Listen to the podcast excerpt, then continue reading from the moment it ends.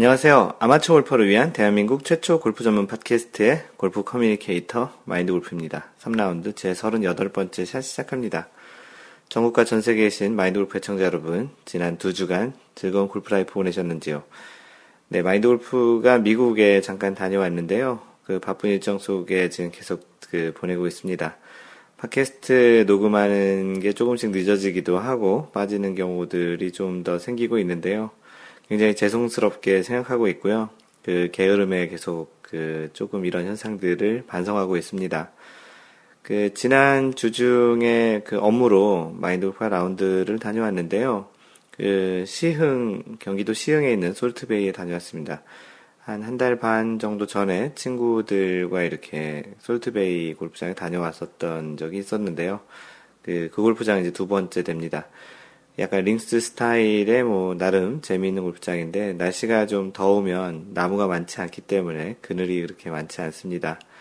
그래도 뭐 일반적인 골프장하고는 조금 다른 스타일의 또 뻥 뚫린 그런 골프장이라 또 재밌기도 하고요. 반면 뭐 미국 같은 곳에서나 유럽에서는 links 스타일의 또 묘미가 그 자신의 홀이 아닌 다른 홀에 넘어간 공도 이렇게 직접 칠 수 있는 그런 반면 아무래도 이제 한국에서는 골프장의 크기를 조금 제한을 하고 또 빠른 진행을 해야 되기 때문에 오비나 그런 그 해저드 그런 구역이 좀 많이 있습니다. 뭐 전체적으로 뭐 괜찮은 골프장이고요. 일관계 때문에 일 때문에 다녀온 라운드였었습니다. 골프장 관계자분도 또 같이 라운드를 하게 돼서 마인돌프가 그 로고볼을 모으잖아요. 그래서 미국에서는 보통 골프장에서 로고볼을 팔게 되는데 보통 한 2불에서 3불 정도 되는 가격에 팝니다. 하나 정도만 있, 으면 되기 때문에 이렇게 하나를 사서 마인돌프가 18홀 라운드를 한 골프장만 그 로고볼을 사서 모으는데 지금 100개가 이제 넘어가고 있습니다. 한국 와서도 그 로고볼 모으는 것을 하고 있는데요. 그 한국에서는 기본적으로 그 로고볼을 많이 팔지도 않거니와 팔게 될 경우에도 그 한 sleeve라고 하죠. 공 3개가 이렇게 하나에 묶여져 있는 그걸 sleeve라고 하고 또는 그 sleeve가 4개가 있는 one dozen 12개짜리가 있는데 로고볼을 그렇게 많이씩 팝니다. 그래서 보통 sleeve 단위로 팔 때는 한 2만 원이고 그 one dozen 한 박스로 팔 때는 8만 원인데 공 하나만 있으면 되는데 그렇게 이제 좀 많이 사야 될 경우들이 있긴 합니다. 그래도 이제 로고볼을 모으는 게 또 목적이고 그 목적을 달성하기 위해서 새로운 골프장 가는 것을 좋아하는 마인드 골프인데요. 그 골프장 관계자 솔트베이 골프장 관계자분과 같이 라운드를 해서인지 매장에선 팔지 않는다고 하는데 홍보용으로 이렇게 빼놓으신 것인지 모르겠는데 한 박스를 주셨습니다. 이 자리를 빌어서 그 관계자분에게 감사의 말씀 전하고요. 그 혹시 솔트베이에 가보시고 싶으신 분들이나 혹시 갈 생각이 있으신 분들은 한번 적극적으로 가보시기 바랍니다. 마인드골프가 그 홍보과장님한테 그 이런 안내 방송을 하겠다고 얘기를 했었고요. 어찌됐든지 간에 그 굉장히 좀 재밌는 경험이었고, 좀 아쉬웠던 것은 제가 그 마인드 골프가 전날 밤새고 가서 친 라운드였었고요. 뭐 그래도 뭐 그런 거 치고는 잘 치고 왔습니다. 다섯 개 오바를 치고 왔는데요. 그렇게 이제 지난 한 주 동안은 좀 이렇게 바쁜 미국 갔다 온 이후에 업무적으로도 바빴고 또 이렇게 자리를 비우면서 또 바빴던 또 한 주였다라는 얘기를 드리는데 계속 이렇게 핑계를 대고 있는 마인드 골프입니다. 네, 공지사항을 알려드리겠습니다. 마인드 골프 7월 원래회 안내인데요. 이번 달은 7월 26일 일요일에 진행을 합니다. 7월 26일, 7월의 마지막 주 일요일인데요. 오후 2시 6분과 2시 13분 디타임을 잡았습니다. 이번에도 그 주구장창님께서 그, 그 수고를 해주셨고요. 그 마인드 골프가 참석할 수 있는 날로 좀 정했다고 이렇게 글을 올려주셨는데요. 네, 마인드 골프가 좀 일정이 좀 바쁘다 보니까 그 7월 26일 마지막 주로 잡았습니다.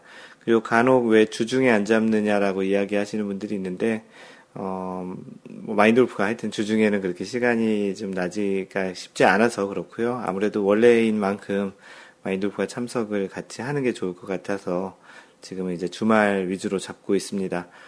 혹시 주중에 라운드를 희망하시는 분들이 있다면 그 카페에 그 social 모임 라운드 번개 섹션이 있거든요. 그곳에 이제 올리셔서 같이 가실 분들을 모으셔서 가시는 것도 좋겠습니다. 어, 죄송한, 그 주말에만 진행한다는 것은 죄송하게 그 생각하고요. 이번 7월 26일 라운드는 골프장은 신라CC입니다. 강원도 여주시, 어, 여주가 강원도인가요? 경기도 여주인가? 그 주구장창님이 강원도 여주시라고 전하는데요. 그 신라 컨트리 클럽에서 하고 현재 예약은 두 팀 8명. 그, 그리고 이제 일요일 왜 오후로 했냐면 혹시 몰라서 그 가급적이면 이제 tee time이 그래도 주말에서 가장 싼 시간을 이제 채택하다 보니까 이제 그 시간을 이제 선정을 해서 진행을 하고 있습니다. 현재 그린피는 12만원으로 책정되어 있고요. 현재 참가하시는 분은 마인드 골프를 포함해서 현재 5명. 그래서 두 팀을 예약했으니까 세 자리가 비어져 있고요. 그 LKH 코아코님, 마라돈님, 그리고 나라라님과 2년 만에님, 2년 만에님은 이제 처음으로 참여를 하시는 것 같네요. 현재 5명 참석 예정이고요. 그 혹시 관심 있으신 분들은 마인드 골프 카페에 글을 남겨주시거나 마인드 골프에게 직접 이야기, 이야기해 주셔도 좋습니다. 네, 지난주 PGA 소식을 전해드리면, 그, 지난주에는 버바 왓슨이 트래블러스 챔피언십에서 폴 케이시와의 연장전 두 번째 홀까지 가는 끝에 우승을 했습니다. 그 우승으로 버바 왓슨은 세계 랭킹에서 두 계단 상승해서 3위에 올랐습니다. 그 세계 랭킹 1위는 현재 47주 연속 로리 맥길로이고요. 그 US 오픈에서 우승한 조던 스피스와의 그 현재 2위죠. 조던, 조던 스피스가 그 2위와의 차이는 1.91 포인트 차이입니다. 지난주에 1.71 포인트였는데 조금 늘어났죠. 어, 한국 선수들의 순위는 그 안병훈이 52위, 배상문 50, 95위, 노승열 121위, 최경주 151위입니다. 네, 이번 주에 지금 진행되고 있는 그 3라운드까지 이제 진행이 됐는데요. 그린브라이어 클래식 PGA 대회가 열리고 있는데 타이거 우즈가 오랜만에 다시 출전했습니다. 1라운드 마이너스 4, 4언더파, 2라운드 1언더파 쳐서 2라운드까지 5언더파였는데요. 3라운드에서 1 오버파를 치면서 현재 마이너스 4, 4언더파로 공동 40위권에 있습니다. 현재 3라운드까지 박성준 선수가 공동 1위인데요. 과연 PGA에서 첫 승을 할 수 있을지 좀 기추가 주목되고 있습니다. LPGA 소식을 전해드리면 그 최나연이 월마트 그 NW 아켄서스 챔피언십에서 마지막 날 16번 홀에서 그 극적인 샷 이글과 17번을 버디를 만들어내면서 후반 역전 우승을 했습니다. 4라운드에서 첫 그 1등으로 이제 출발했는데 중간 10 몇 번 홀까지 여전히 그 좋은 성적을 내지 못하다가 1등 자리를 스테이시 루이스에게 뺏기기도 했었는데요. 마지막 16, 17번 홀에 극적인 세타를 줄이는 샷을 만들어가면서 가볍게 역전 우승을 했습니다. 그 올해 초에 있었던 코츠 골프 챔피언십에 이어서 시즌 두 번째 우승인데요. 이번 우승으로 채나연은 세계 랭킹이 7계단 상승을 해서 세계 랭킹 13위까지 올라왔습니다. 그동안 조금 부진한 탓에 20위까지 내려갔었나 봅니다. 그 세계 랭킹 1위는 박인비가 3주 연속 1위를 달리고 있고요. 2위 리디아고와의 차이는 1.50포인트입니다. 지난주 1.73포인트에서 조금 줄은 상태이고요. 10위권 내에서는 그 안나 노르드크 비스트 그 어떤 분께서는 안나 노르드 퀴스트라고 읽어야 된다고 하는데 어쨌든 10위권에서는 안나 노르드크비스트가 두 계단 상승한 7위에 올라 있습니다. 10위권 내에는 한국 선수가 4명인데요. 박인비가 1위, 김효주 4위, 유소연 8위, 김세영 10위입니다. 그 올림픽에 15위권 이내에 4명의 선수가 출전을 하게 되어 있는데 현재로서는 이렇게 4명의 선수가 선정될 가능성이 높습니다. LPGA 이번 주는 대회가 없고요. 다음 주에는 메이저 대회인 US 아, 오픈이 그 미국 여자 US 오픈이 진행될 예정입니다. 다음 주에 골프가 또 재밌는 지난해 디펜딩 챔피언이 그 미셸 위였는데요. 과연 올해는 한국 선수들 중에 누가 우승할 수 있을지 궁금한 그런 대회입니다. 한 주간에 있었던 골프계 소식을 전해드리는 시간입니다. 네, 이번 주에는 그 제목이 뭐 그 스크린 골프장에서 있었던 어떠한 그 소송과 관련된 이야기인데요. 여러분들 그 스크린 골프를 많이 이용하고 계시잖아요. 마인드 골프도 이제 한국에 나와서 그 스크린 골프 업계와 관련한 일을 하고 있는데요. 그 제목이 골프 스윙 중 분리된 헤드에 실명을 했다. 예, 스윙 했는데 이제 그 헤드가 어떻게 날아와서 이제 실명을 했는데 그 결국 이제 스크린 골프장 업주에게 1억 원을 배상하라는 판결이 났다라는 그런 내용입니다. 그 아시아 투데이 김승모 기자가 쓴 내용이고요. 내용을 읽어드리겠습니다. 스크린 골프장에서 골프채를 휘두르다 채에서 분리된 헤드에 눈이 맞아 실명한 고객에게 업주가 억대 배상을 하라는 판결이 나왔다. 서울중앙지법 민사합의 47부 김진현 부장판사는 의사 A씨가 스크린 골프장 업주 등을 상대로 낸 손해배상 청구 소송에서 업주는 A씨에게 1억 원은 지급, 지급하라는 원고 일부 승소 판결을 내렸다. 어, 재판부는 스크린 골프는 좁은 실내에서 하는 상당한 위험성을 내포한 스포츠라며 업주가 골프채 점검 부주의 주의 의무를 소홀히 했다고 판단했다.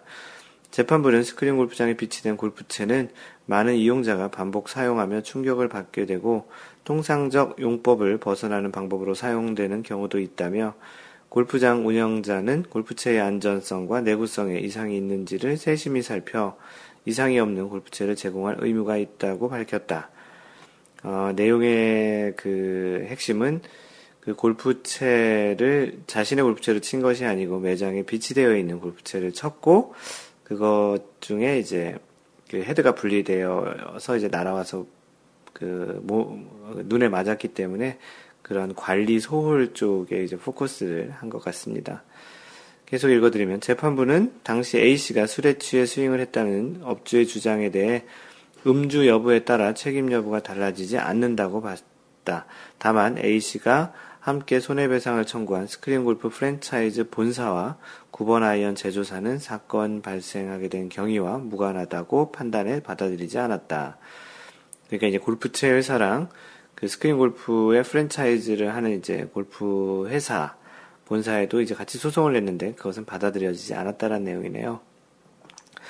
A씨는 2012년 대구의 한 프랜차이즈 스크린 골프장을 이용하던 중 9번 아이언을 휘두르다가 자신의 채에서 분리된 헤드에 오른쪽 눈을 맞아 실명했다. 아, 참 잔인하기도 하고 참 생각하기도 그 참 무서운 그런 상상인데요. 어, 헤드가 바닥에 닿기 전 채에서 분리되면서 나무 재질 바닥을 맞고 튀어올라 눈을 때린 것이다. A씨는 스크린 골프장 업주와 프랜차이즈 본사, 골프채 제조사를 상대로 자신의 피해를 보상하라며 소송을 냈다는 그런 내용입니다. 그 아무래도 그 실제 골프장을 이용하는 것이 가격이 비싸잖아요. 그러다 보니까 스크린 골프를 이용하는 사람들이 훨씬 더 많은 그런 상태인데 게다가 요즘 또 이제 겨울에는 추워서 또는 여름엔 너무 더워서 이런 스크린 골프장을 가기도 하는데요.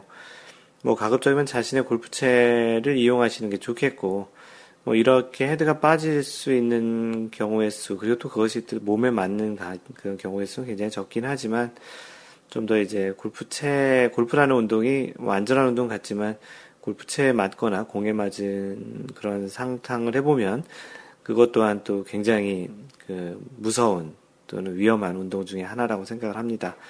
그 골프를 치는 데 있어서 주변에 또 사람이 있는지 없는지는 좀 잘 체크하시고 가급적이면 자신의 골프채를 잘 관리해서 쓰는 것이 좋겠다라는 측면에서 이 기사를 뽑아서 소개를 드렸습니다.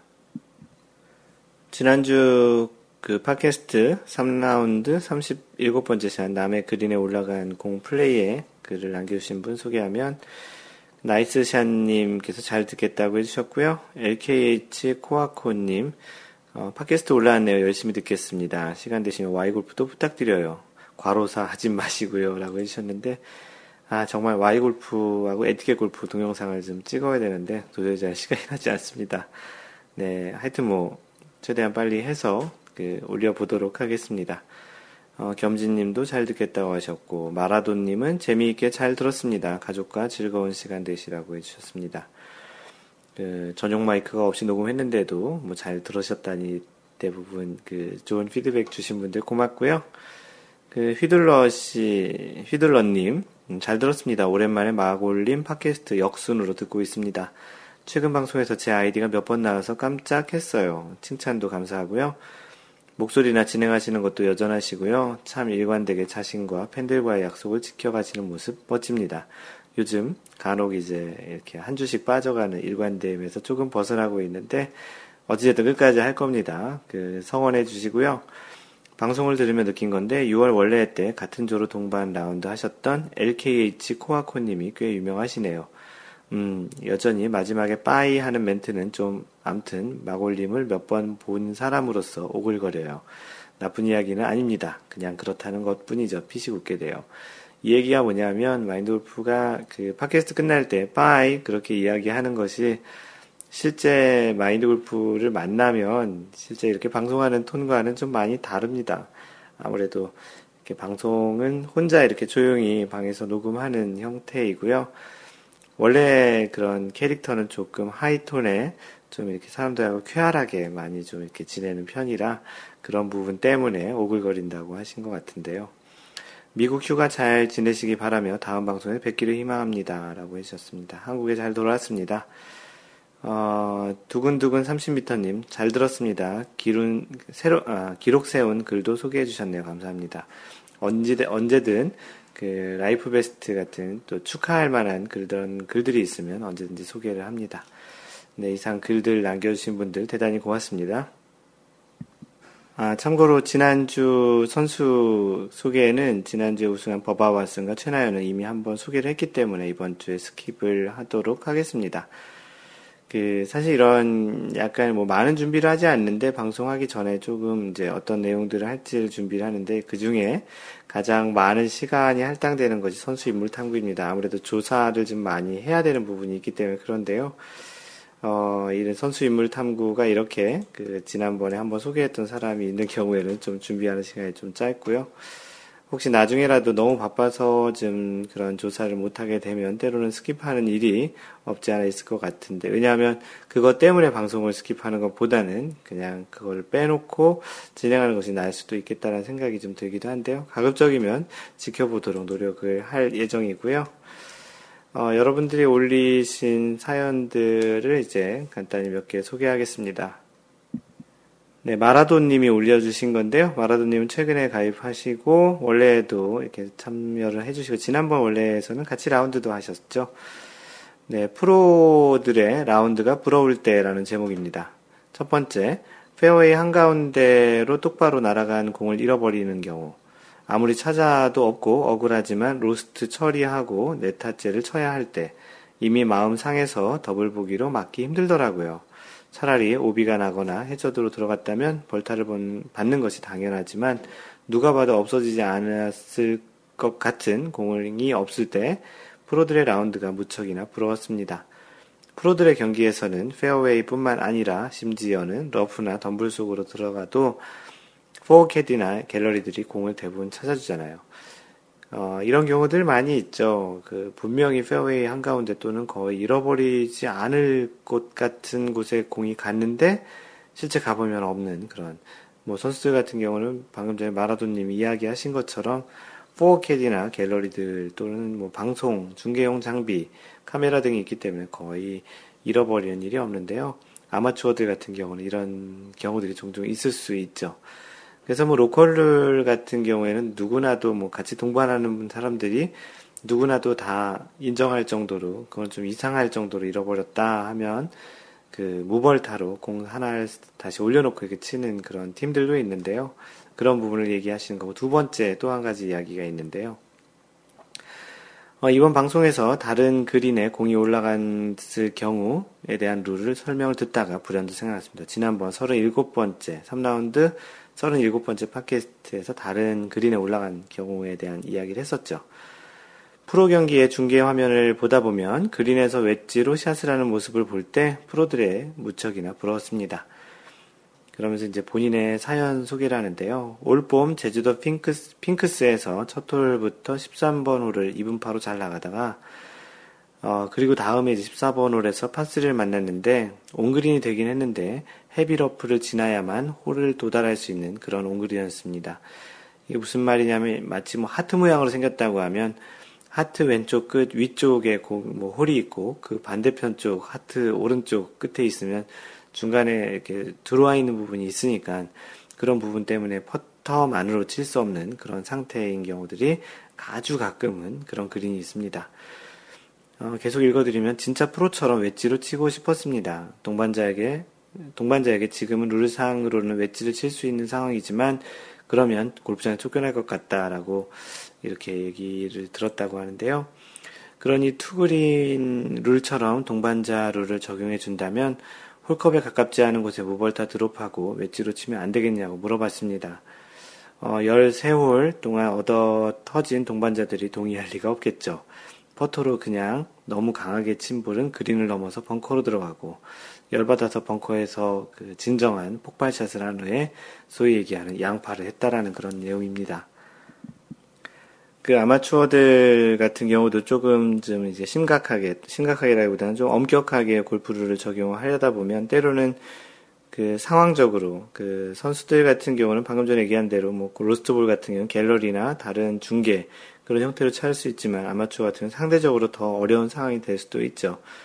어떻게 보면 약간의 융통성이 필요한 룰 적용일 수도 있는데요.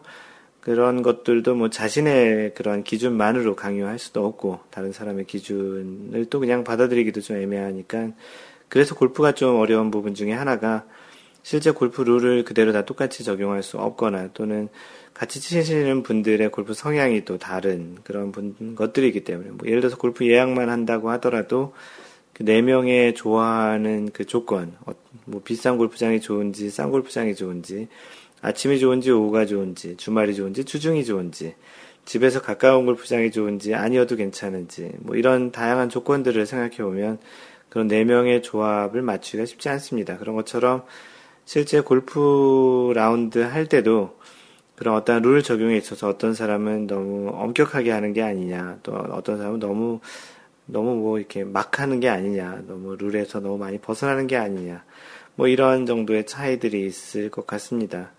좀 더 이제 서로의 그런 플레이에 직접적인 영향을 미치지 않지만 이러한 룰 같은 경우도 적절하게 잘 서로 적용을 하지 못하면 이런 걸로 인해서 플레이하는데 멘탈에 영향을 줄 수도 있는 부분이라고 생각합니다.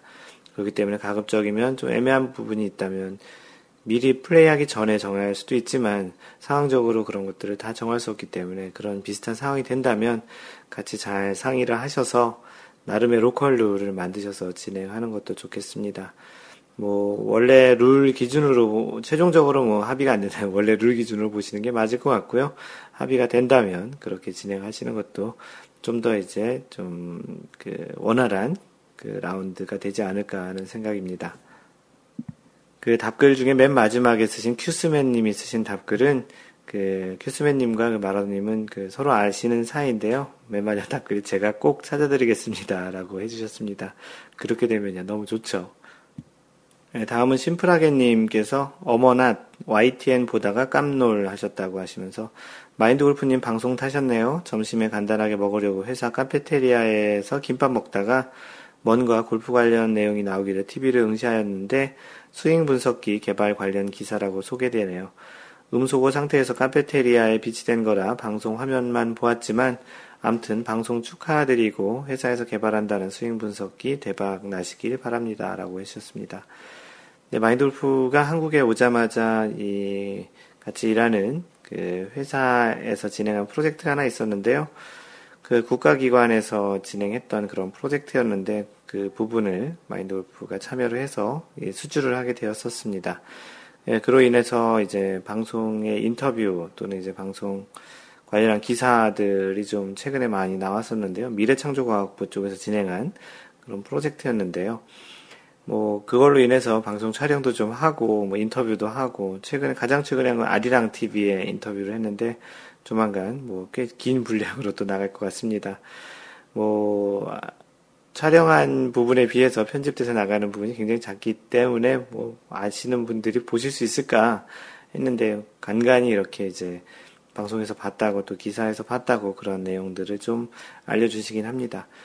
뭐 스윙 분석기라고 딱 얘기한다기보다는 좀 토탈 스윙을 학습할 수 있는 그런 기반 기술을 그 이제 전수 받게 기술 이전을 받게 되었다라는 그런 내용이고요.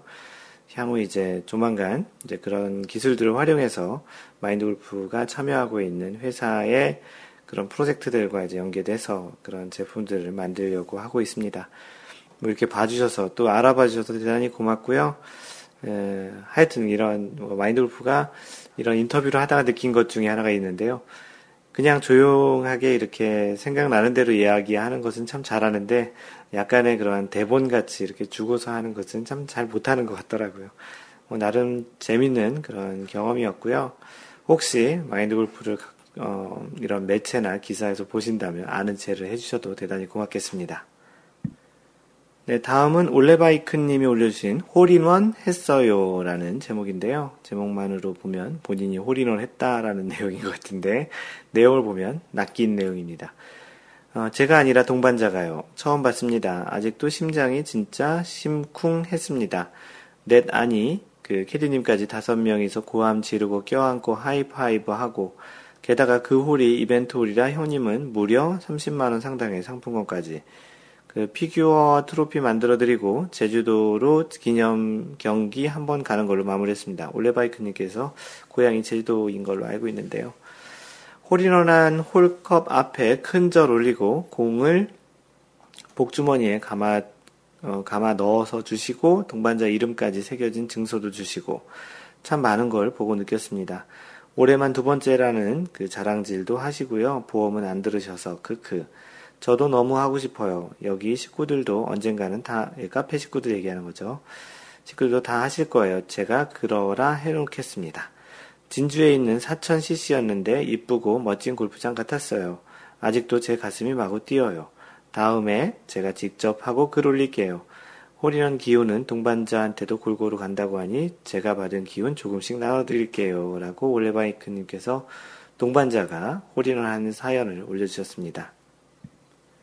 그 마인드 골프는 한번 해봤었는데요. 그 홀 위치가 보이지 않는 곳이라서 그린 주변을 한참 찾은 다음에 설마 이제 홀에 들어갔을 상상은 했지 못했기 때문에 못했기 때문에 그리고 나서 이제 홀에 있는 것을 확인해서 그랬는지 올레바이크님께서 이렇게 느끼셨던 막 하이파이브 하이브, 하이파이브 하고 소리 지르고 그런 느낌의 감동은 없었습니다. 아마도 그 친구분의 복이 올레바이크님에게도 많이 전달될 것 같고요. 친구분들에게, 친구분에게도 축하의 말씀을 전해 꼭 주시기 바랍니다. 마인드 골프가 축하한다고 얘기 전해 주시고요. 그 예전에 참고로 마인드 골프가 홀인원 확률에 대해서 써놨던 글이 있었는데요. 그 예전 골프 다이제스트에서 수학자인 프랜시스 실드 박사가 그 이제 그 확률을 조사해 봤었는데 일반 골퍼의 경우는 12,000분의 1이라는 그런 12,000번을 쳐야 한번 한다라는 내용인데요. 1만 2천 번의 샷을 하면 한 번 정도 들어간다라는 확률을 계산해 보면 뭐 라운드당 뭐 파3가 3개 있으니까 파3가 4개 있다고 가정해 보면 대략 그 3천 라운드 정도를 해야 그 이제 할 수 있다라는 그런 수치인 것 같습니다. 뭐 한국과 같이 이제 주말 골퍼 기준으로 보면은 1년이 52주니까 대략 계산을 해보면 57년 동안 매주 한 번의 라운드를 해야 한 번 가능하다는 수치니까 굉장히 수치만으로는 좀 참담하죠. 그런 것을 그 동반하신 분은 벌써 올해 두 번 했다니 대단한 기록인 것 같고요. 어, 이 팟캐스트를 들으시는 모든 분들 꼭 어, 홀인원 한 번씩들 해보시길 바라겠습니다. 다음은 주신님께서 올려주신 글인데 주신님이 좀 글을 쓰시면 길게 쓰기도 합니다. 때로는 마인드 골프가 너무 길게 쓰셔가지고 그 소개를 다 해드리지도 못하는데 이번 글도 사실은 상당히 좀 긴 길인데 그 긴 글인데 그 조금은 여러분들도 비슷한 형태의 경험들이 있을 것 같아서 그 또 많이 공감들 하실 부분도 있을 것 같아서 직접 다 끝까지 읽어드리도록 하겠습니다. 조금 긴 내용이지만 그렇게 뭐 지루하거나 그런 내용은 아니라서 소개를 하겠습니다. 어, 제목이 한국에서 놀러 온 친구와의 라운드. 주시님께서는 미국 워싱턴주 시애틀에 살고 계시는 걸로 알고 있는데요. 한국에서 친구가 놀러 왔고 그 친구와 라운드를 하다가 느낀 그런 라운드 후기를 올려주셨습니다.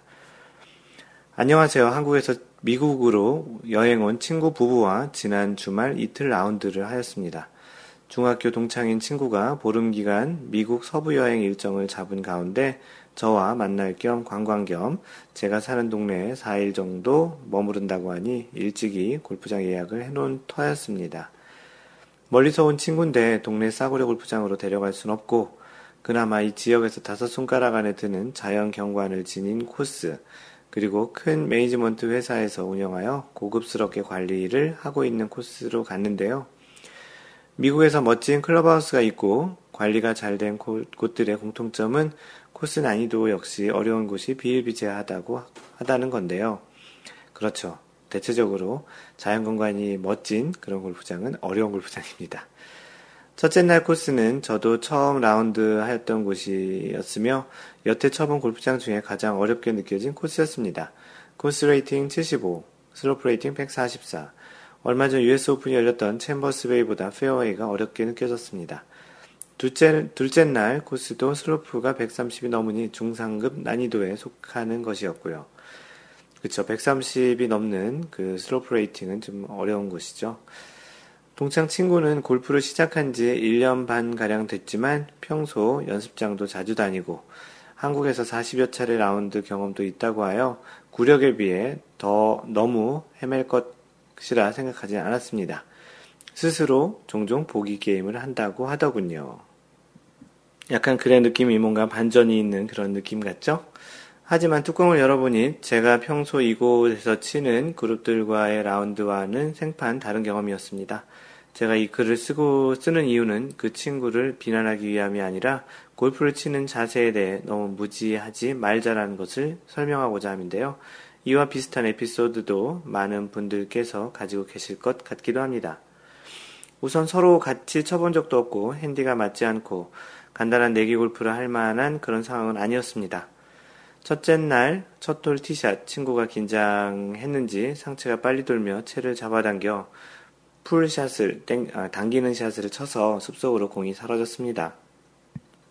아, 아, 아, 탄성과 함께 바로 나오는 이야기는 미안한 하나만 더 칠게 였습니다. 제 딴에도 미국 여행에 피로도 쌓이고 새채에 처음 쳐보는 코스 그리고 서로 처음 같이 치는 도중에 첫 톨 멀리 거는 당연하다 생각하고 줄 생각이었습니다. 그리고 친 두 번째 샷 역시 또 같은 방향으로 날아갔고 또 멀리 건을 치겠다는 것이었습니다. 당연히 치라고 했죠. 아무튼 첫날 첫 톨부터 시작된 멀리건은 끝날 줄을 몰랐습니다. 실제 라운드 점수를 기록한다면 파 72 코스에서 72 오버는 144타네요. 좋게 쳤을 만한 스코어였을 듯 했습니다. 매올 성적 기록이 불가능했습니다. 빨간 말뚝, 노란 말뚝에 공이 들어가도 계속 다시 친다고 하더라고요. 제가 그래서 지금 이곳에서 멀리건이 아닌 이상 룰대로 벌타를 먹고 치면 거리 이득 없이 세, 타, 세 번째 샷이 되고 차라리 저곳 멀리 감치 가서 공을 우선 찾은 뒤 없으면 근처에서 드롭하고 세 번째 샷을 치면 충분히 원포 파라도 가능하고 점수로도 유리하다라고 설명을 해줬죠. 해저드는 그런 룰이 있죠.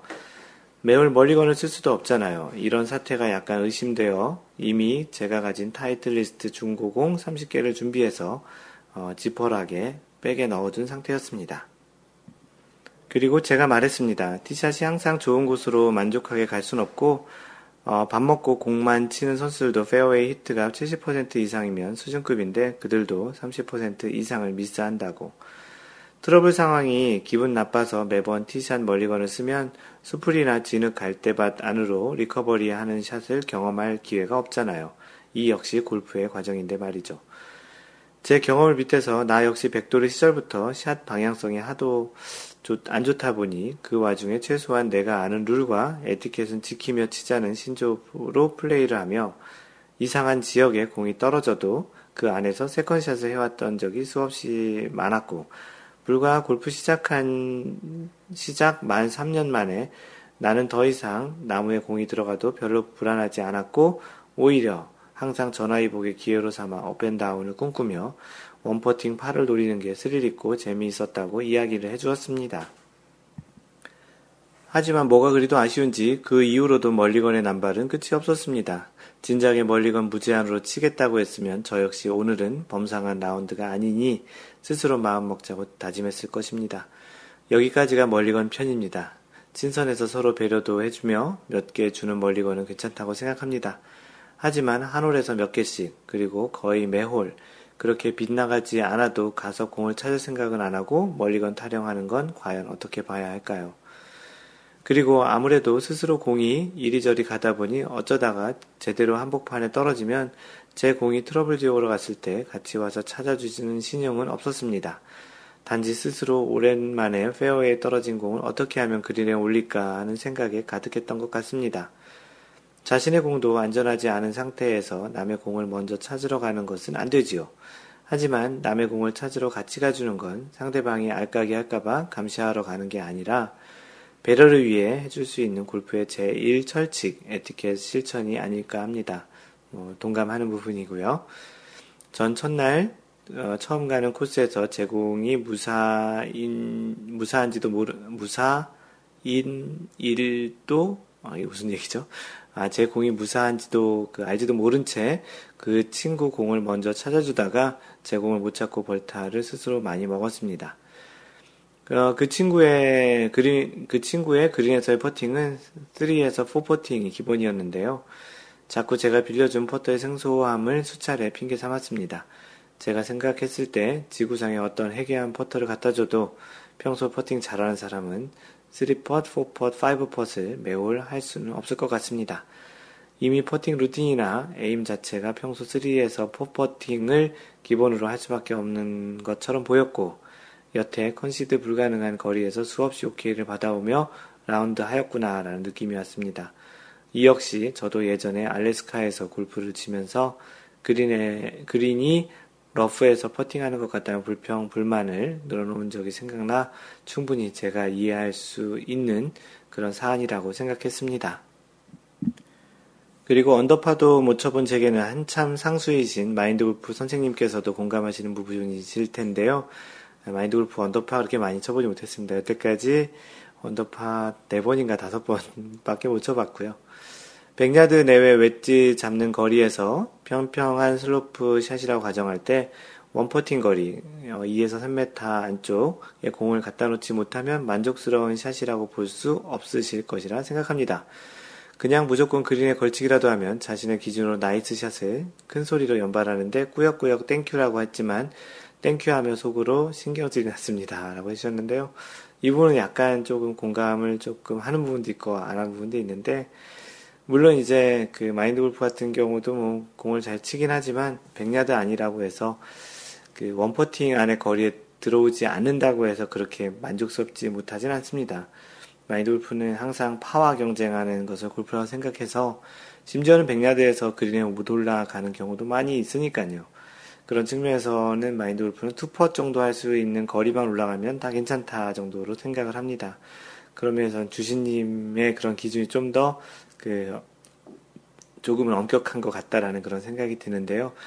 하지만 또 공감하는 부분은 그 예전에도 언제 그 골프 잘 많이 치시는 그런 분과 라운드 했었는데 뭐 예를 들어서 파5에서 드라이버를 잘 치고 나섰을 때 이제 거리가 뭐 한 300야드 정도 남았는데도 그분께서는 와 투혼할 수 있는 거리라고 막 이렇게 뭐 어떻게 보면 칭찬 또는 드라이버 잘 쳤다라고 이야기해 주시는 것 같지만 뭐 조금 생각해보면 300야드를 second shot을 올릴 수 있는 것은 프로들도 어려운 건데 그냥 무조건 그냥 칭찬이라고 얘기해서 그냥 얘기 이야기하는 뭐 nice shot 또는 뭐 또 300야드가 남았는데 그곳에서 그 우드를 쳐서 잘 쳤지만 어, on green 된 것 같다고 막 이런 이야기를 그냥 아무 생각 없이 이렇게 하는 부분을 볼 때는 때로는 그 썩 기분이 좋지만은 않은 그런 경험도 있습니다. 그런 부분에서는 주님께서 이야기하시는 부분을 좀 공감할 수 있는 부분도 있는 것 같고요. 계속 읽어드리면 웨지가 생크가 안 나는 이상 방향이 어지간하면 크게 벗어나지 않지요. Y 골프의 방식으로 들여다보자면 공이 뻗어나가는 거리는 생략한 채 좌, 상하 좌우로 갈 수 있다 가정시 높낮이는 방향성과 관계 없으니 좌우 편차만 놓고 볼 때 이미 50도 이상 눕혀져, 눕혀져서 뜨게 만들어 놓은 웨지는 이미 어깨가 열리거나 너무 다치지 않는 이상 임팩트 순간에 살짝 열리거나 닫자마자, 닫혀마저도 우선 웨지를 치는 핀과의 거리가 가깝기 때문에 거리만 제대로 맞췄다면 좌우 편차는 어느 정도 심해 보여도 실제로 그린에 올라가면 그렇게 큰 미스가 아닌 경우도 있지요. 제가 그 상황에 그 상황에서 그 친구도 왔다리 갔다리 고생하는 판에 이 친구야 나는 100야드 안쪽에서 최소한 2, 3m 핀 반경에 공을 못 세우면 그건 nice shot이 아니야 라고 말할 수는 없었습니다. 둘째 날 제가 좀 아는 코스에선 매홀 티샷 방향에 대해서 조언을 해줄 때 저기 뾰족하게 올라온 나무 왼편으로 aim하고 어쩌고 설명을 해주면 그 친구는 그 페어웨이를 등진 채 어, 그래, 나도 알아. 라고 건성으로 대답을 하곤 했습니다. 동창이고 허물없지만 한국에서 나름 잘, 좀 잘 나가는 친구다 보니 자존심도 있고 해서 코스 조언을 듣는 것도 그다지 관심이 없는 듯 보였습니다.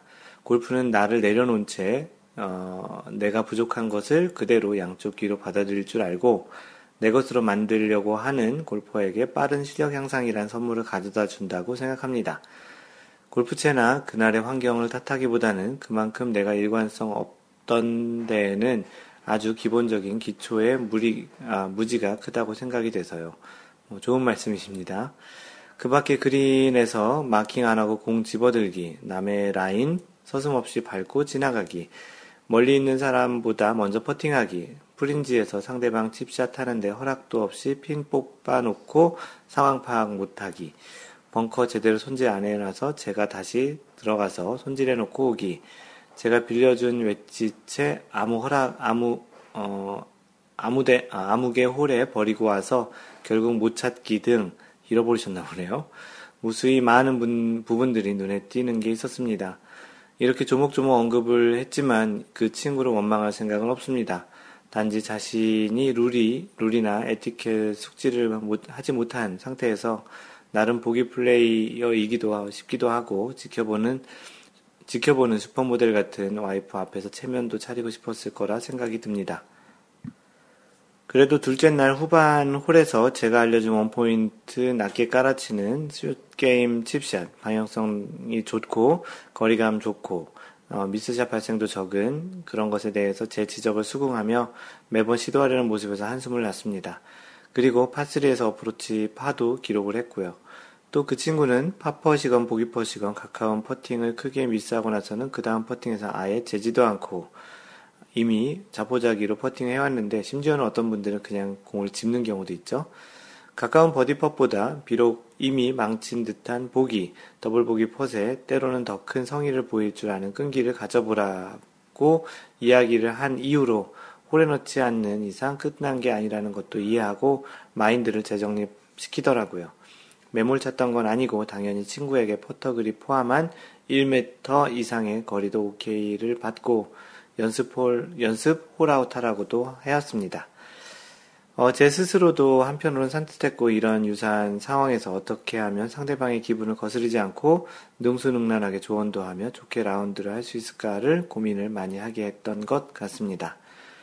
또한 저 역시 앞으로 아주 많을 어떠한 억울하고 기분 나쁠 순간에도 어떻게 행동해야 현명한 판단일지 계속 더 지켜보, 더, 계속 더 생각해 보게 되는 계기가 되었던 것 같습니다. 그 친구에게 룰과 에티켓 숙지를 위해 마인드 골프 카페를 숙지해 주고 싶은데, 추천해 주고 싶은데 이미 이런 글을 써 놓았으니 가능할지 모르겠네요. 그 방금 전 약간의 배경음악 소리와 마지막에 어떠한 소리가, 그 멘트가 녹음이 됐을 것 같은데요. 마인드 골프가 있는 이 오피스텔에서 안내 방송을 하려고 그 시작하던 차의 중간에 잠깐 멈출까 했는데 아마도 그런 부분이 들어갔을 것 같은데요. 뭐 무언가 궁금하실 것 같기도 해서 설명을 드리고요. 계속 이야기를 드리면 그 마인드 골프 생각은 그렇습니다. 앞으로 보지 못할 사람이 아닌 그 보지 않을 사람이 아닌 그 친구 친한 친구라면 진정 어느 정도의 조언을 해주는 게 좋을 것 같다는 생각이고요. 뭐 받아들이지 못할 정도의 관계라면 아예 이야기를 안 하는 게 나을 수도 있을 것 같습니다. 골프를 치는 주변의 정도의 차이가 있겠지만 비슷한 사람들이 좀 많이 있을 것 같습니다. 혼자 하는 운동 같지만 실제 동반자의 플레이가 영향을 많이 주는 운동이기 때문에 이러한 상황은 참 극복하기 쉽지 않은 듯 하고요. 게다가 그런 예절을 모르는 당사자는 상대방이 어떤 상태인지 왜 그런지를 잘 모를 테니까 자칫 잘못 이야기를 한다면 오히려 관계가 더 어그러지는 그럴 수도 있는 상황이 참 예민한 부분이죠. 자신은 그런 실수를 하지 않을까라는 그런 생각을 해보게 하는 그런 또 그 생각을 하게 하는 그런 글이었던 것 같고요. 굉장히 좀 그런 좀 길지만 여러분들도 한번 또 생각을 해보실 그런 그런 주제인 것 같아서 어, 끝까지 소개를 해드렸습니다. 다음은 좀 재밌는 질문이신데요. 그 골프 이거 정말 궁금하다 올려주신 내용입니다. 힘 안 들이고 쳐도 멀리 가는 오비 안 나는 좋은 채 없나요? 라는 질문이신데요. 어, 아이디 오옷님, 그, 서울 양재동 소재 더 K 호텔 인, indoor 골프장에서 40분 연습했습니다. 70분인데 저는 손이 아파서 오래 연습하기 어렵습니다. 제 타석 앞에 사람들은 굉장히 잘 치더라고요. 1번 드라이버가 엄청 멀리 날아갑니다. 아이언도 뻥뻥 잘 날아갑니다. 전 1번 드라이버가 그 사람 아이언 거리에도 못 미칩니다. 그래서 그런데요. 힘 안 들이고 쳐도 멀리 가고 오비 안 나는 좋은 골프채 없나요? 현재의 골프채는 엄청 힘들여 쳐야 되고 스윙이 굉장히 좋아야만 더 멀리 날아가므로 굉장히 비효율적이라고 생각이 듭니다. 좀 어떻게 보면 말이 안 되는 이야기를 하시고 계시는 것 같은데요. 말하자면 하프 스윙만 하더라도 오비 안 나고 300m 이상 뻥뻥 날아가는 좋은 골프채 있으면 저에게는 골프가 참 재미있어질 것 같습니다. 어떻게 보면 그렇게 하면 재밌을 것 같지만 어떻게 하면 또 어떻게 보면 그런 골프는 또 재미가 굉장히 없을 것 같기도 합니다. 그런 골프채가 있다면 뭐 있을 수도 있겠지만 그래서 미국 골프협회와 영국 골프협회에서는 이런 골프채에 대한 규정을 제한하는 그런 그 골프 룰도 있습니다. 1번 어, 드라이버가 거리가 너무 안 나서 안 나니 별로 재미가 없네요. 차라리 티샷을 아이언으로 해야겠네요. 아이언은 그나마 중앙으로 잘 갔는데. 드라이버와 유틸리티는 영 못 치겠네요. 전 거리도 드라이버나 7번 아이언이나 별 차이가 안 나는 것 같습니다. 뭐 어떤 정도의 뭐그 답답함이나 마음 아픔, 뭐 누구나가 한 번 정도는 뭐 조금은 좀 생각해 볼 만한 그런 내용의 그런 것인데요. 실제 골프 클럽 중에는 그런 클럽은 전혀 없, 없습니다. 기본적으로는 클럽에 대해서 생각을 해보는 것은 자신의 스윙을 좀 더 좀 일단은 다듬으시라고 얘기를 해드리고 싶기도 하고요. 실제 비거리가 나는 것은 물론 클럽이 좋아야만 그럴 수도 있지만 자신의 스윙에서 얼만큼 효율적으로 또 효과적으로 그 연습을 하고 스윙을 그 배워가느냐에 따라서도 달라질 것 같습니다. 마인드 골프가 이제 글을 써놓은 것 중에는 마인드 골프가 예전에 비거리와 관련한 그런 글을 써놓은 것이 있거든요. 팟캐스트에서도 얘기했고, 또 마이 골프에서도 동영상 강의로 소개를 했던 적이 있었는데요.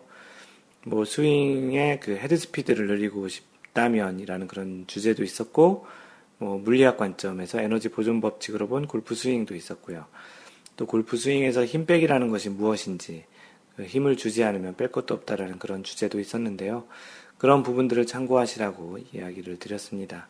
뭐 어떤 분들은 그런 클럽을 찾게 되면 같이 알려달라고 이야기도 해주셨는데 이제 그런 것들도 이제 찾는 뭐 자신에게 잘 맞는 클럽을 피팅하고 찾는 것도 중요하지만 기본적으로 자신의 스윙을 잘 가다듬는 것도 중요하다는 측면에서 이 글을 소개했습니다. 예, 다음은 마인드 골프가 올린 골프 설문인데요. 그 주로 이용하는 골프 사이트나 앱이나 그런 것이 있으면 알려달라고 했습니다. 그 마인드 골프가 보통 그 주로 이용하는 거는 뭐 물론 지금은 카페를 직접 운영하기 때문에 카페나 뭐 페이스북, 트위터 이런 것들 주로 하는데 과연 일반적인 아마추어 분들은 그 어떤 사이트나 어떤 앱 등을 이용을 하고 있는지 그런 것들이 좀 궁금해서 설문을 올려봤습니다. 뭐 예를 들어서 이런 거죠. 뭐 검색을 하려면 한국에서는 네이버, 뭐 다음, 구글 이런 데를 쓰고 쇼핑을 하려면 뭐 11번가 지마켓 옥션 이런 데를 주로 하겠고 메시지를 보내려면 카톡이나 라인, 뭐 인스타그램 뭐 이런 것들이 있는데 과연 여러분들은 이제 골프에서는 어떤 사이트나 앱을 이용하는지를 물어봤는데요. LKH 코아코님은 마인드 골프 카페와 골프원이 카페를 뭐 출근 도장 찍듯이 다니신다고 하고 골프존과 엑스골프는 그 용품이 필요하거나 부킹이 필요하면 간다고 하셨고, 브레인 골프는 그 앱인데, 그 이미지 트레이닝을 할 때 좀 보신다고 했고요. 골프 다이어리 앱도 라운드 할 때 이제 갔다 와서 복기할 때 쓰신다고 합니다. 마인드 골프와 관련된 그런 사이트들이 거의 대부분이네요. 어, 낭만, 낭만자객 님도 마인드 골프 카페와 골프원이 카페, 그리고 SBS 골프는 라이브 그 중계를 보러 이렇게 참여하신다고 했고, 은호파파님도 이제 골프원이 마인드 골프와 그리고 마, 마니아 골프 주로 카페 등을 좀 많이 이용하시고 계시네요. 골프원이는 골프 라이프에 대한 내용과 피팅에 대한 내용을 보러 가시고 마인드 골프는 교과서 같은 느낌, 규정이 궁금할 때, 원리가 궁금할 때 와주시고 골프 마니아라는 데는 라운드 정보라든지 골프 장비에 대한 정보를 보러 가신다고 하네요. 어, 두근두근 30m님께서는 카페는 마인드 골프 카페랑 그 골프원이 카페 그리고 골팡이라는 카페를 가시고 부킹으로는 엑스골프, SBS 골프, 골프 U라는 데를 가신다고 합니다. 앱으로는 골프 다이어리랑 골프 야디지를 쓰신다고 하는데요. 골프 U는 몰랐던 데인데 물어보니까 주로 경상도 지역에서 부킹할 때 많이 쓰는 앱이라고 합니다. 경상도 지역에 살고 계시나 본데요. 어, 다른 분들은 또 어떤 그 주로 이제 매일매일 가는 그런 그 앱이나 웹사이트가 있는지 뭐 그런 것들 좀 궁금했었는데 설문의 의도와는 그 많은 답을 좀 못 얻은 것 같습니다. 예, 마지막으로 겸진님께서 올려주신 질문인데요. 골프를 Q&A에 올려주셨습니다. 잠정구와 그 홀아웃의 의사 표시라는 제목인데요. 잠정구 치기 전이나 홀아웃 할 때 꼭 의사를 밝히고 쳐야 하는데요. 그 표현에 있어서 다시 치겠습니다. 라거나 한 번 더 치겠습니다. 이런 거는 상관없는지요. 홀아웃 할 때도 마무리하겠습니다. 라고 하는데요. 한 번 더 칠게요. 나 또는 다른 표현을 써도 괜찮은지요. 자신의 마커에게 확인을 받는 게 중요하겠지만 자신은 의사 표현을 했는데 마커가 멀어서 못 알아듣거나 그냥 눈치시나 표정으로의 대화는 어떤가요? 라는 궁금하다라는 질문입니다. 그 하얀 바지님께서는 잠정구는 친다고 확실하게 말해야 한다라고 얘기해 주셨고요. 네, 맞습니다. 그 주시님께서도 이런 이야기를 해주셨는데요. 그 저 같은 경우는 다시 칠 때 잠정구 치겠다고 동반자들에게 알리고 칩샷이나 롱퍼팅이 홀컵 가까이 붙어서 정확히 홀이죠. 홀을 가까이 붙어서 다른 동반 플레이어 차례보다 먼저 마킹 없이 곧바로 홀아웃 하는 게 경기 시간 단축에 도움이 된다 생각하면 먼저 피니시 하겠다고 알리고 꼭 홀아웃이라는 표현을 하지는 않았던 것 같습니다. 하지만 아무런 언급 없이 멋대로 피니시하면 좀 공손해 보이지도 않고 막 다음 차례 퍼팅 사람에게 좀 당황스럽게 할 수도 있으니 알리고 진행하는 게 모두에게 확실하게 좋다고 느껴진다고 하셨습니다.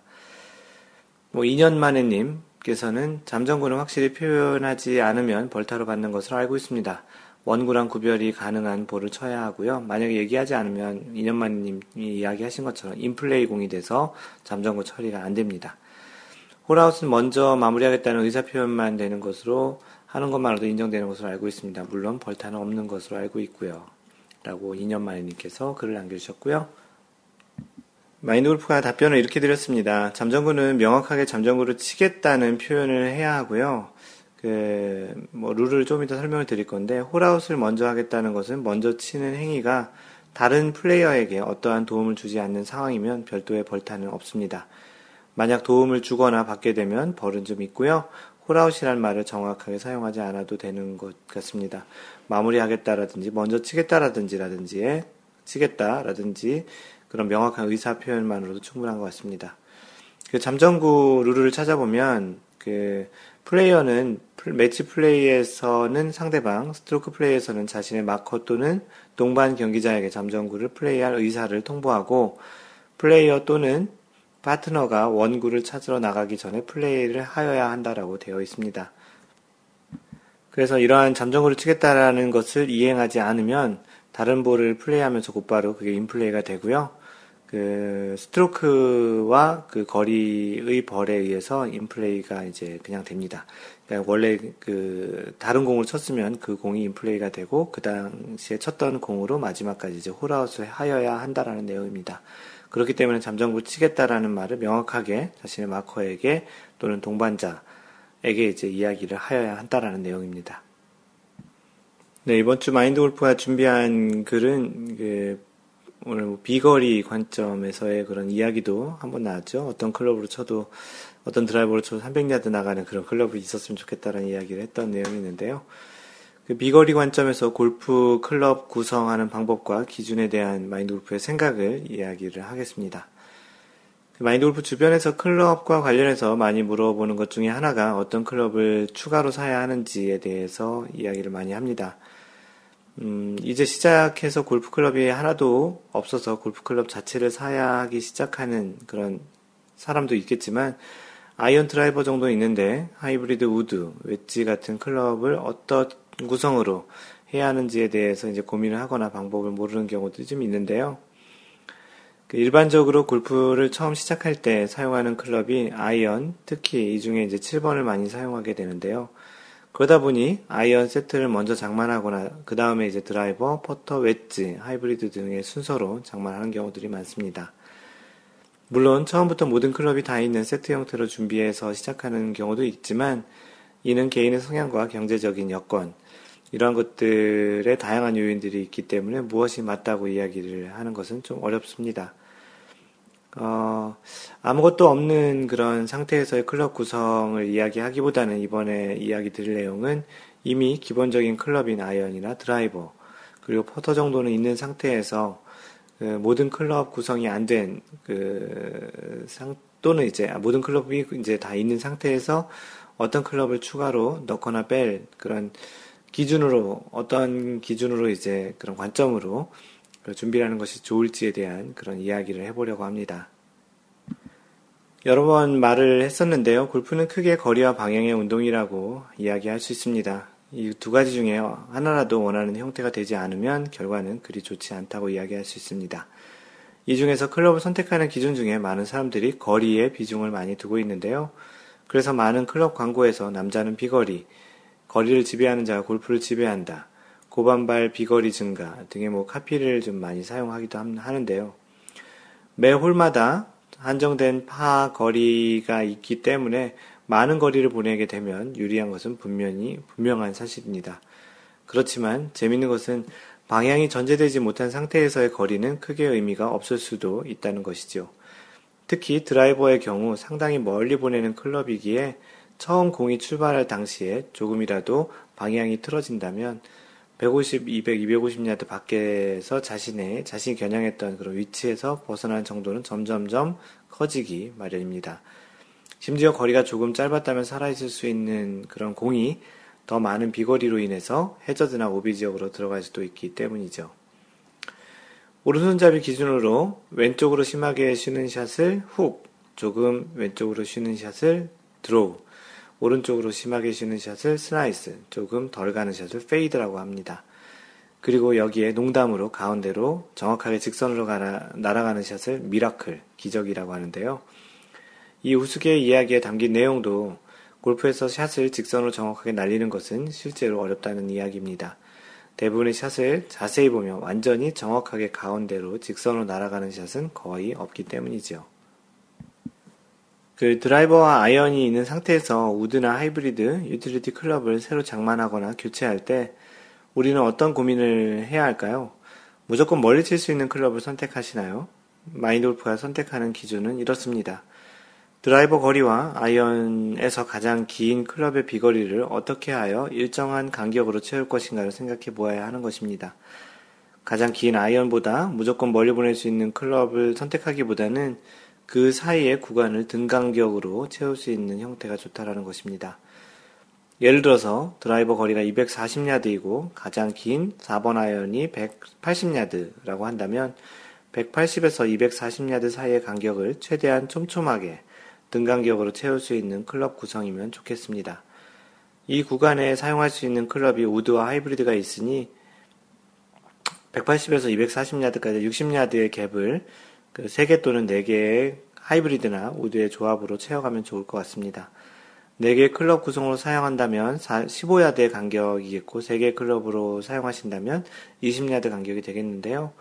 전체 클럽이 최대 14개 구성이기 때문에 다른 클럽의 개수를 고려를 해가지고 구성하시면 더욱 좋을 것 같습니다. 방금 전에 얘기 드렸던 것이 드라이버와 아이언 사이에 그 우드나 그 하이브리드의 그런 클럽 구성이었다면 아이언과 웨지 사이에서는 그 아이언으로 칠 수 있는 최소 거리 아래쪽에 거리를 채워가는 클럽인 웨지도 이와 비슷한 형태로 구성하는 것이 좋습니다. 다만 웨지는 풀스윙을 하는 클럽이라는 생각보다는 이보다 작은 스윙으로 컨트롤해서 다양한 거리를 보내는 스윙이라고 생각하시는 것이 좋습니다. 왜냐하면 9번 아이언으로 보내는 거리, 아래쪽을 몇 개의 클럽으로 공략이 가능해야 하고 게다가 99번으로 그러니까 예를 들어서 뭐 130야드 정도를 보낸다 그러면 나머지 몇 개의 웨지로 어 이제 그린 주변까지 아주 촘촘한 굉장히 긴 거리지만 몇 개의 클럽으로 이제 감당을 하기에는 좀 어렵기 때문이죠. 어, 그리고 이러한 클럽들은 실제 홀을 공략하는 형태의 샷들이 될 가능성이 높기 때문에 최대한 정확해야 하고 좋은 스코어로 연결이 돼, 정확해야, 좀, 그, 정확해야 좀 더 좋은 스코어로 연결 이 될 수 있다라는 이야기입니다. 뭐, 예를 들어서 9번 아이언으로 보내는 거리가 120야드라고 가정을 해보죠. 그럼 0야드에서 120야드 사이를 적게는 뭐 2개 또는 많게는 4개의 웨지, 뭐 정말 많게는 5개 웨지를 쓰시는 분들도 있는데요.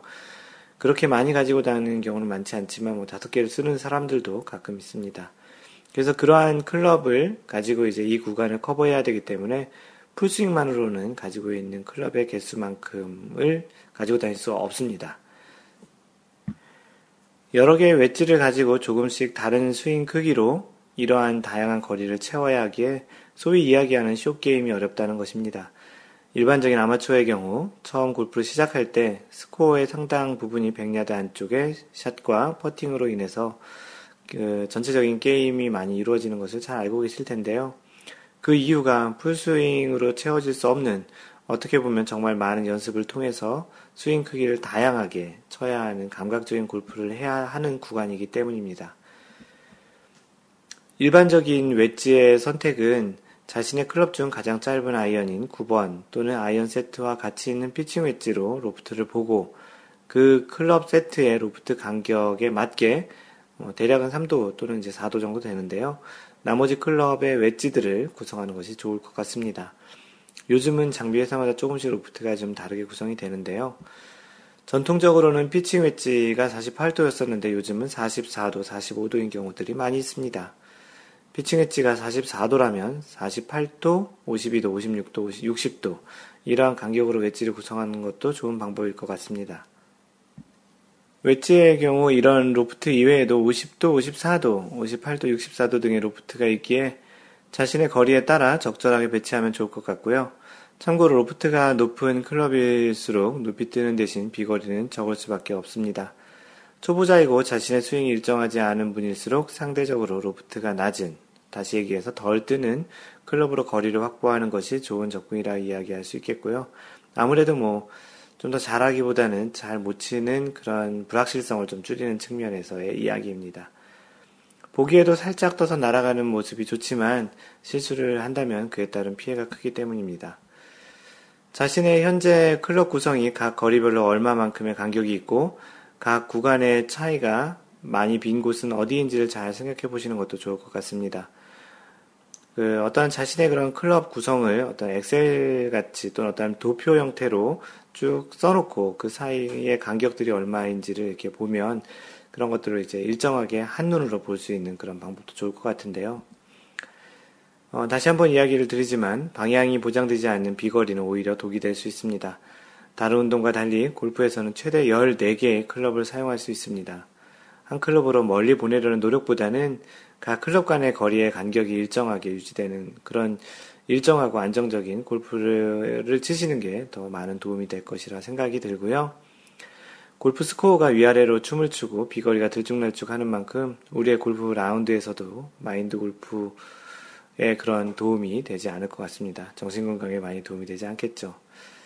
골프 클럽은 우리가 일정한 힘을 줄 때 일정한 거리와 간격으로 날아가도록 설계가 되어 있기 때문에 자신의 스윙이 일정하면 그렇게 일정한 간격으로 날아갈 것입니다.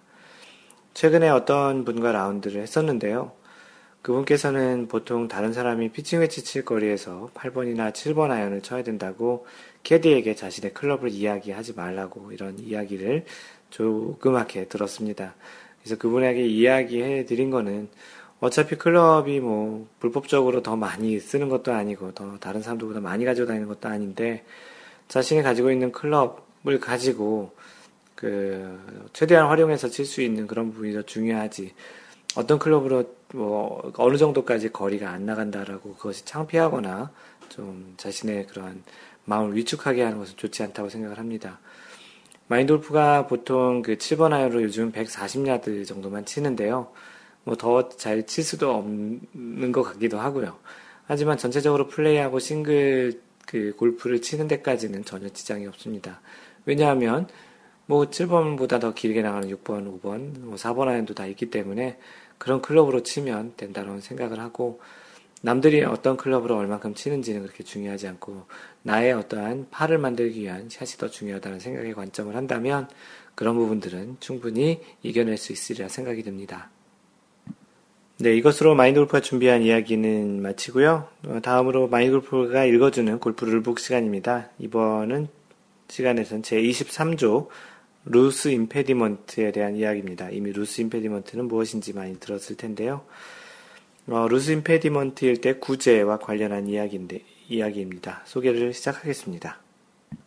23-1항 구제 루스 임페디먼트와 볼이 모두 같은 해저드 안에 있거나 접촉해 있는 경우를 제외하고 어떤 loose impediment도 벌 없이 제거할 수 있다. loose impediment는 이렇게 그 나뭇잎이나 나무 가지, 어떠한 뭐 조약돌 이런 것처럼 실제 손으로 움직여서 그 치울 수 있는 그런 것들을 loose impediment라고 합니다. 해저드 안에 있었을 경우를 제외하고는 loose impediment는 벌 없이 제거할 수 있다라고 그렇게 정의되어 있습니다. 볼이 퍼팅 그린 위가 아닌 다른 곳에 놓여 있을 때 플레이어가 loose impediment를 제거하다가 그 볼을 움직이게 한 경우에는 규칙 18-2A의 적용을 받는다라고 되어 있습니다. 18-2는 경기 중에 어떠한 공이 움직였을 때에 대한 조항을 이야기하고요. 그런 조항의 규정을 적용받는다라는 이야기입니다. 퍼팅 그린 위에서 플레이어가 loose impediment를 제거할 때 우연히 볼이나 볼 마커를 움직인 경우 그 볼이나 볼 마커는 replace 하지 않으면 안 된다. 볼이나 볼 마커가 움직인 원인이 바로 그 loose impediment를 제거하는 것에 있는 경우, 그럴 경우에는 벌이 없습니다. 그러니까 다시 얘기해서 그 퍼팅 그린에서 어떠한 그 공을 loose impediment를 제거하다가 볼이 움직이거나 마커가 움직이면 다시 원위치해 놓고 당연히 벌은 없다라는 내용, 내용을 이야기합니다. 그렇지 않고 플레이어가 그 볼을 움직인 원인이 된 경우에는 그 규칙으로 인해서 일벌타를 받는다. 볼이 움직이고 있는 경우 그 볼의 움직임에 영향을 미칠지도 모르는 loose impediment는 제거해서는 안 된다. 당연히 그러겠죠. 공이 굴러가고 있는데 그 방향에 있는 나뭇가지를 뭐 치운다라든지 그러면 안 되겠죠. 그 사전에 치워야 된다는 것이죠. 어, 코멘트가 있는데요. 볼이 해저드 안에 있는 경우 플레이어는 같은 해저드 안에 놓여 있거나 그 해저드에 접촉하고 있는 loose impediment를 접촉하거나 움직여서는 안 된다. 다시 얘기하면 볼이 해저드 안에 있을 때 loose impediment는 제거하면 안 된다는 내용이고요. 이러한 규칙 23조에 대한 위반은 매치 플레이에서는 그 홀의 패배고 스트로크 플레이에서는 2벌타를 받게 됩니다. 네, 오늘 그 경비실에서 안내 방송들이 계속 나오는데 방금 전에 또 경비실에서 연락이 와서 그 멘트가 녹음이 됐을 것 같습니다. 죄송하고요. 그래도 지난주에 방송을 했던 거 대비 이번 주에는 전용 마이크를 연결을 해서 그 녹음을 했기 때문에 조금은 좀 녹음 상태가 좋지 않았을까 생각이 듭니다. 뭐, 다행이라고 생각을 하고요. 다음번에도 혹시 이런 장소를 옮기거나 다른 곳에 할 때 꼭 잘 챙겨가도록 하겠습니다.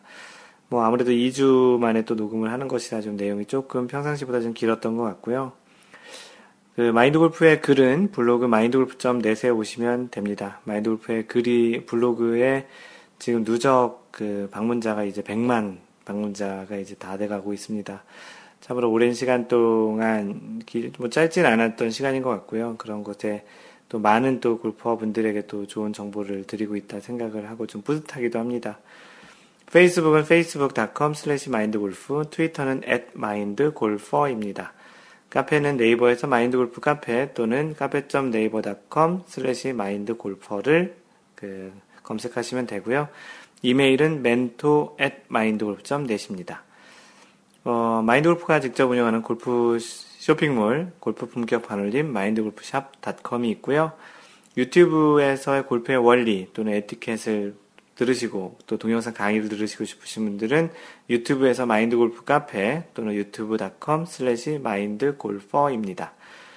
카카오톡으로 직접 연락하시거나 그, 열, 그 이야기를 하시고 싶으신 분들은 카톡의 아이디로 마인드 골퍼를 등록하시면 됩니다. 항상 배려하는 골프 하시고요. 이상 골프 communicator 마인드 골프였습니다. 다음번 3라운드 제 39번째 샷에서 만나요. Don't worry, just play mind golf. Bye!